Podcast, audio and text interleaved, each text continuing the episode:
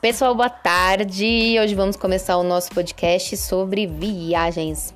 Sabe aquela viagem que você faz e você pensa, poxa vida, será que eu tô aqui de verdade? Aquela viagem, uou, né? Que você olha e diz, caraca, que lugar lindo.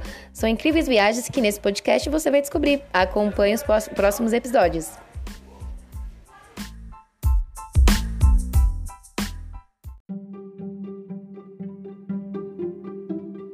Fiquei pensando aqui em qual das viagens seria interessante abordar. Sabe quando você tem viagens que são viagens excepcionais, que você fala, nossa, como fui abençoado por Deus nessa viagem?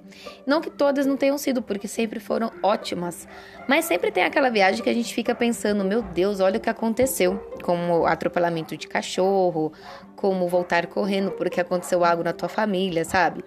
Então, hoje é meio que reflexível, assim, pensar qual viagem abordar. Não que foram tantas que tenha viajado pelo Brasil inteiro, mas o sonho é conhecer pelo menos um pouquinho de todo o Brasil. Seria muito interessante, além de ter essa bagagem de conhecimento, mas compartilhar também, né? E contar sobre dicas, sobre é, coisas interessantes que talvez interesse para você que tenha, nunca tenha ido àquele local, ou se foi e não viu e gostaria de ver.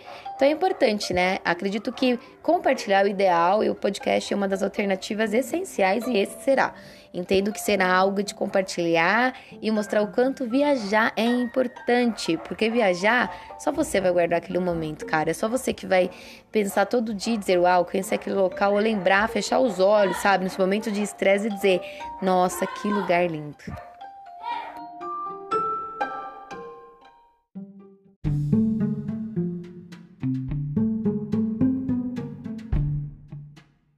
Então vamos lá retomando.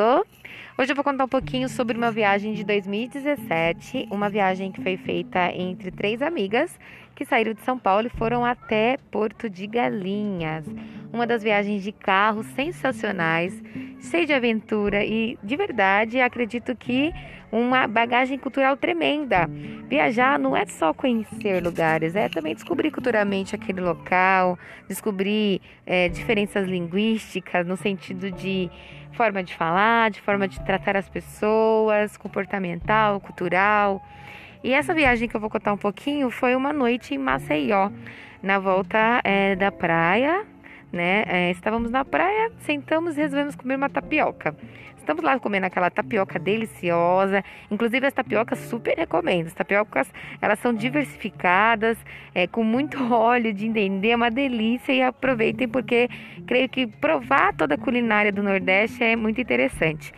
E estávamos lá na praia, tranquilamente sentados na barraca comendo tapioca.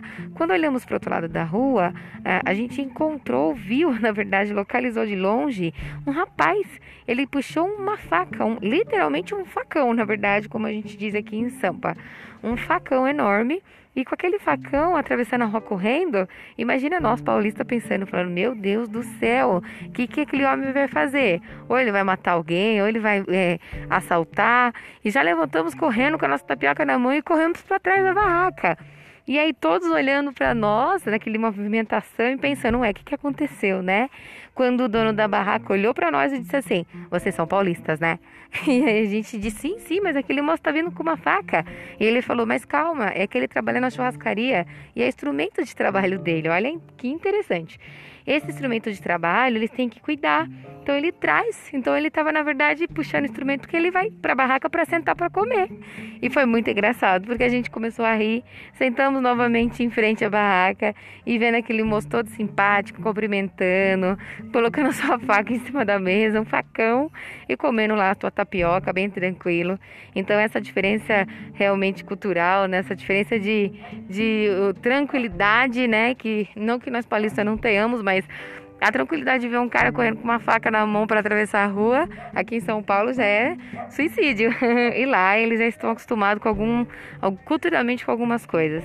Isso aqui eu quero compartilhar um pouco e acredito que virão diversas histórias aí para contar e para enriquecer o nosso repertório cultural.